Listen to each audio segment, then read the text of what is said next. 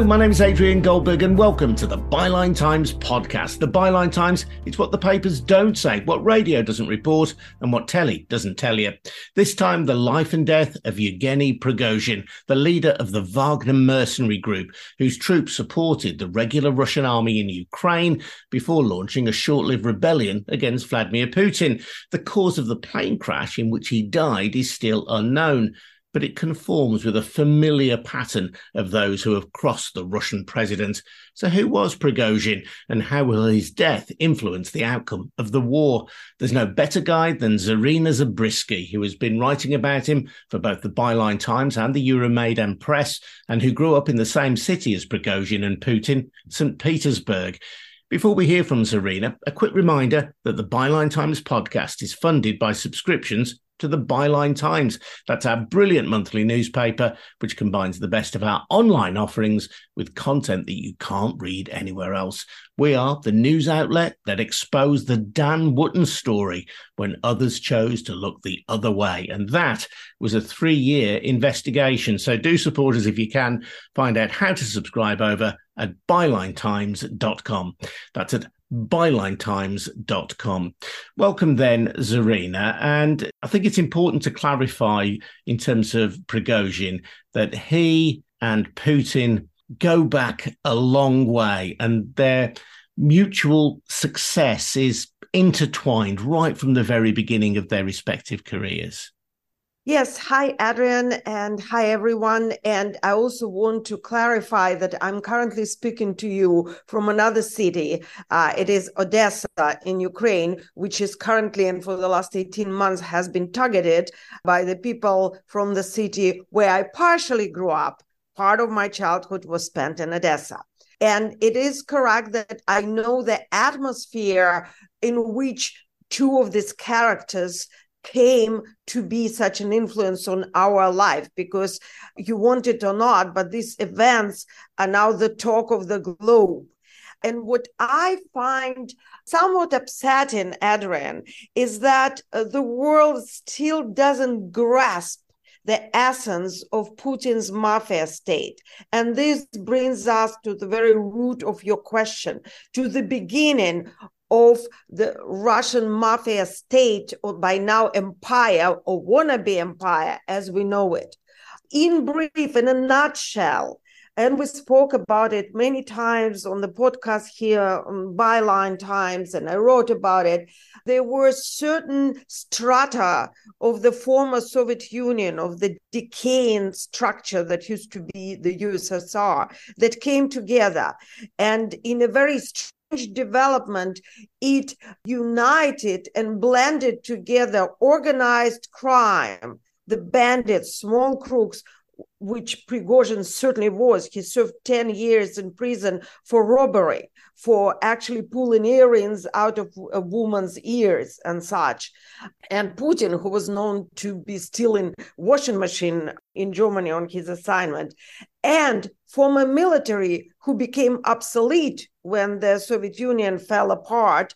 And that will bring us back uh, to the generals who are the part of the whole picture and the whole alleged crash and alleged murder that we're talking about, and security services, which are very important part of the equation, because both Prigozhin and the actual founder of Wagner, Dmitry Utkin, worked for the Russian intelligence services, of which the so-called erroneously called private military company Wagner was a part of. It worked for the Russian state being a part again of the Russian military intelligence service. And so all of these parts came together. There were other parts too, and I wrote about it at multiple occasions. There were athletes, there were priests who used to be FSB agents. And all of this created this ugly mess that we call the Russian state and which operates as a common mafia. So, what we see now, briefly, there is a turf war. And if we approach what's happening from this point of view, we have a much more clear picture. Going right back to the start of Prigozhin's ascent, though, as you say, he was a criminal, convicted criminal who served years behind bars, but somehow emerged in this chaotic period of Russian history to own a boat, which served as a, a, restaurant. He became known as Putin's chef because Putin used to entertain some of his high flying business guests and dignitaries there and his political allies. And Prigozhin himself, with Putin's assistance, became the head of a major food organization. And you've spoken to me about this concept before of something called Krysha. Krysha is the idea of the house, the roof that protects us all. And their interconnection was so great, and it's part of a wider series of interconnections in Russian society that once you're protected by the roof, you are expected always to look after other members of those who are under that roof. We would call it, as you say, a, a mafia style operation. But was a, this was a mafia style operation that ended up running Russia. Yes, exactly. And it, the Krysha doesn't necessarily protect us all. It protects only those who serve to this particular Krysha. And various bandits have various uh, luck in their lives. So those especially lucky, you know, quote unquote, take it with a grain of salt, have Putin and the FSB as their Krysha. Because on the one hand, it gives you this unlimited opportunities to make this um, immense, obscene amount of money. On the other hand, your life doesn't belong to you anymore and this very money that you're after doesn't belong to you either all of this can be gone in a wink of a second. And we've seen it multiple times. We have the reports of oligarchs and businessmen slipping on uh, the proverbial banana or falling out of the windows or losing the balance in saunas. And this crash the plane crash that we had the reports of last night is the result of Prigozhin and Utkin working for Putin and the FSB as Krysha. And the FSB, just so we're clear for people who don't know, is Russia's National Security Service. It is, I suppose, their equivalent of what would it be, the FBI or the CIA? It's the former KGB. You know, there's also GRU. There's like, we probably shouldn't jump now all the definitions because they're not really parallels. They're different. All we need to know that they're security services. They're extremely powerful. And of course, most people know that Putin used to be the KGB officer. That was his major career before he became the Russian president. And we also know that they say that once the security ser- uh, service officer in Russia, you never quit. Once the KGB, always the KGB, and once the FSB, always the FSB. So until recently, until very recently, Prigozhin would have operated under their protection. And he didn't found the Wagner Group, as you've explained, but he became its charismatic figurehead. He was somebody who loved to be pictured in the field of military operations, not only in Ukraine, but in other parts of the world as well. And in your writing, you're keen to ensure that we understand that the Wagner Group is not, as it's often described, simply a mercenary group operating on a freelance basis. This is a group that may operate at arm's length from the Russian government, but only acts in accord with the wishes of the Russian government, in accordance with the Kremlin's desires. Yes, exactly, Adrian. It's a secret subdivision of the main directorate of the General Staff, which is the GRU, formerly known as the Main Intelligence Directorate. So, why do we refer to it as a private military company? It's because the mistakes like this often happen. Western journalists take something familiar and just project it on the entity that somehow reminds them of what they know. so journalists started to apply this term PMC to Wagner Group, and everybody started to do it. But it actually is subsidiary of the uh, Ministry of Defense. So in reality, they were reporting to Shoigu, and Putin himself confirmed that three days after the mutiny, which was 23rd of 2023.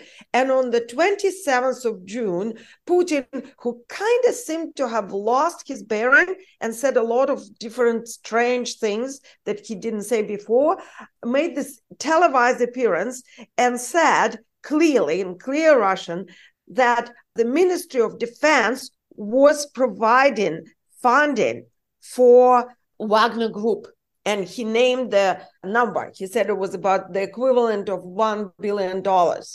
And this group operating in Ukraine was recruiting from prisons.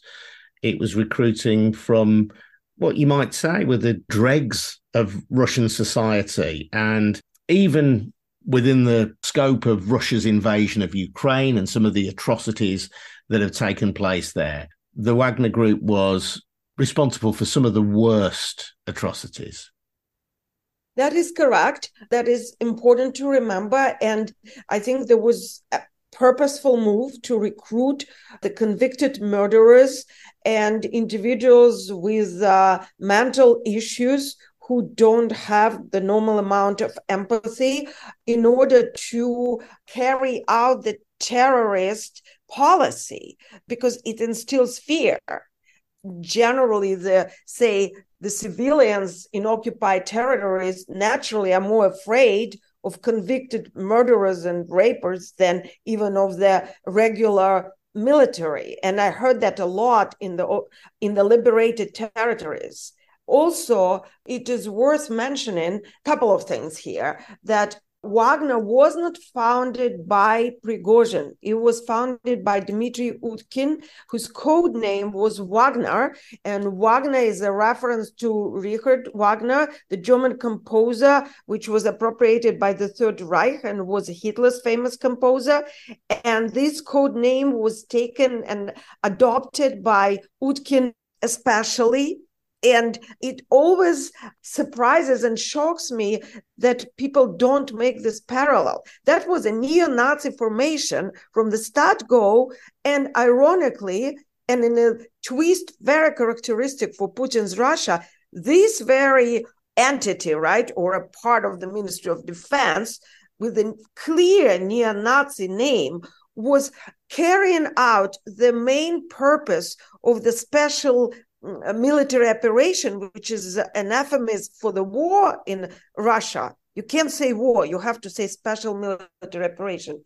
And the main purpose of it, as specified by Putin, was denazification of Ukraine. So they send the self proclaimed Nazis to denazify people who actually are not Nazis like at some point you reach the level where you, your brain stops coping with that. But that's the reality.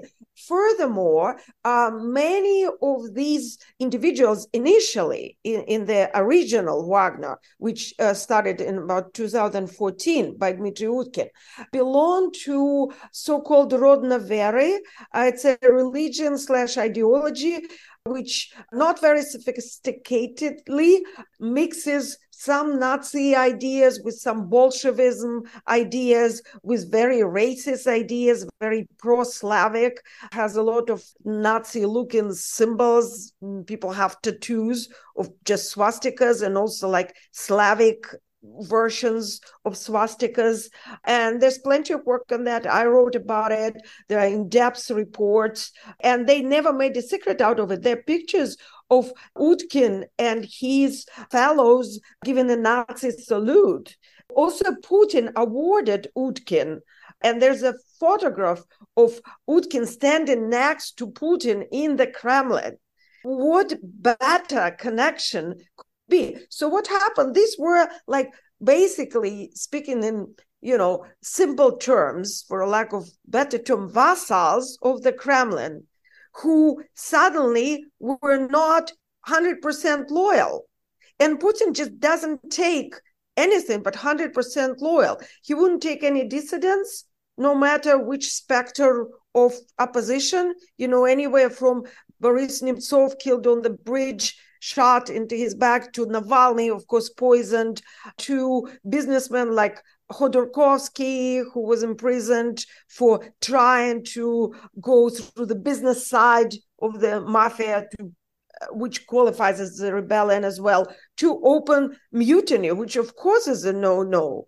And so the fact that the crash happened on the 23rd of August, which is exact date of the you know two months anniversary mark of the uh, mutiny, which happened on the 23rd of June, has Putin written all over it because a he loves symbolism. He's obsessed with numbers. Everything happens on a certain sacral date. It's kind of predictable. We know what to expect. But also, conveniently, it happens to be on the night of Ukrainian National Flag Day running into the Ukrainian Independence Day, which is a major holiday here in Ukraine. Everybody's out on the street uh, celebrating their independence with vengeance because we've been fighting back for such a long time. So it would be very convenient in theory and very Putin like to blame SBU, which are Ukrainian secret services, on somehow implanting a bomb into Prigozhin's jet and then calling for vengeance and calling like a major blow on Kiev, Odessa, you name it. So using it, you know, getting rid of unloyal vassals and blaming it at the same time on your main political adversary and finding a reason. Not that anybody needs a reason at this point, but that's how logic works. And this is something that is so important to understand. I guess the two major things here we're dealing with mafia. Do not apply your regular logic, your expectations. Do not project your thinking, especially if you happen to listen to me from the United States, United Kingdom, France, you know, anywhere if from a democratic country, flawed as we are, because I'm an American, despite my accent. For those of you who don't know, I'm an American citizen. I spent most of my conscious life in the United States. I know how people think there, but I also grew up in the former post Soviet empire, and I know how things work here. This is day and night, it's mimicry for something that you know it looks like it, but it is not at all. And another thing to know is that the logic of this mafia state works in some theatrical, staged way. There's always some sort of spectacle, which is unclear to us from the West. Why is it needed? To us, to most of us, the majority of uh, the international community at this point, Putin is a villain. Like he's certainly on the side of evil. But it is not so for the brainwashed Russian population. It is not so for the Kremlin. They believe that they're the saviors of the world. And they need to stage the spectacle with which I grew up with when everything is a backdrop. Nothing is behind this backdrop. It's a Potemkin village. Like you, you poke a hole behind it, and you see this darkness and poverty and and the horror, the horror, the horror, you know, of the heart of darkness but not for them. Like, listen to Dugin, uh, Dugin, who is the main ideologist of uh, Putin, whose daughter was assassinated this year earlier and killed another ideologist, by the way. He already came up with something like pray for Prigozhin and the enemies of Russia assassinated Prigozhin. And he might be actually believing it ridiculous as it sounds to us. So do not apply the logic of a normal human being to these individuals. It doesn't work that way. Why did Prigozhin fall out with Putin to the extent that he led this aborted mutiny, this march on Moscow, which eventually came to nothing? Well, again, I mean, it's a great question. And the answer, I don't want to repeat myself, it's similarly absurd. What kind of culmination, what kind of way out could he possibly be expecting, right? Rebelling against the army that outnumbers him and calling for the infamously passive population that is afraid to open the door, you know, and step out nothing happens in Russia, right? He couldn't have possibly expected that the uh, thousands would like go after him and march on Moscow. The answer is do not apply the logic to it. There's no logic. This is a person who spent 10 years of his formative years in prison. He has the thinking of, uh, first of all, of a thug, and secondly, of a criminal. They have their own system of beliefs. They live by understanding, by panyatia. There's a different kind of laws. You know, it's a world where the murder is acceptable, but the torture is the way to go to reach your goals. And also, this is a person who spent the last 10 years of his life in various conflicts and war zones. And there is no logic there basically we're dealing with a bunch of lunatics. I know it doesn't sound like a political analyst lingo, but let's address it and name things for what they are. It's a different mentality. And from our standpoint, this is a mentality of unstable individuals. We should stress that we don't know the cause of the plane crash in which Prigozhin died as we record this, and we should just have due caution around that. But I think it's fair to say that anybody who crosses Putin is likely to come to a sticky end, and Prigozhin presumably would have known that, but made this decision to launch a mutiny, then backtracked. And there's a sense that his ending was inevitable. I also want to comment here along these very lines that there was no official confirmation of Prigozhin's death at this point. There were a record of 10 people killed, the list of names of people who allegedly boarded the plane, but so far his body hasn't been identified. His phone was found according to many sources, but we don't have any official confirmation. And I've heard many, many versions that include the version that Prigozhin wasn't on the plane, that it was staged by the FSB. I wouldn't exclude it entirely. It is unlikely so. It looks it looks again with emphasis on looks like it would be typical putin's move but we don't know anything for certain like i said before everything is a spectacle. I will not be surprised if in a week Prigozhin pops up somewhere in Africa and they blame everything on the Kiev regime. Which brings us to Russia's invasion of Ukraine. And obviously, you're in Ukraine at the moment, as you say, in Odessa. Is Prigozhin's death likely to have any impact? And if so, what will that impact be on the conflict in Ukraine? Well, yes, I, I was uh, with a few friends yesterday. We were celebrating National Flag Day when the news started to arrive. And some people were like, oh, what does it matter? It's just like one other babe person gone. And so we had a little bit of a discussion. Well, I can tell you the direct impact uh, when I was heading back home, I stopped by a store and the line to buy alcohol was uncharacteristically long. Ukrainians don't drink that awfully these days, but obviously everybody was celebrating. They were like honking in the street, and there was a lot of excitement because there's a sense of justice and there's a sense of expectation of more because, you know, after, there were a lot of memes. After Prigozhin, Ukraine expects Putin to follow the steps, follow the collapse. Whether Prigozhin's alleged death leads to it, probably not, but it does indicate the chaos and instability in Putin's Russia. And that is a good symptom because the more people Putin has to fight, the less stable he is. And hopefully, at some point, the Russian Empire will implode.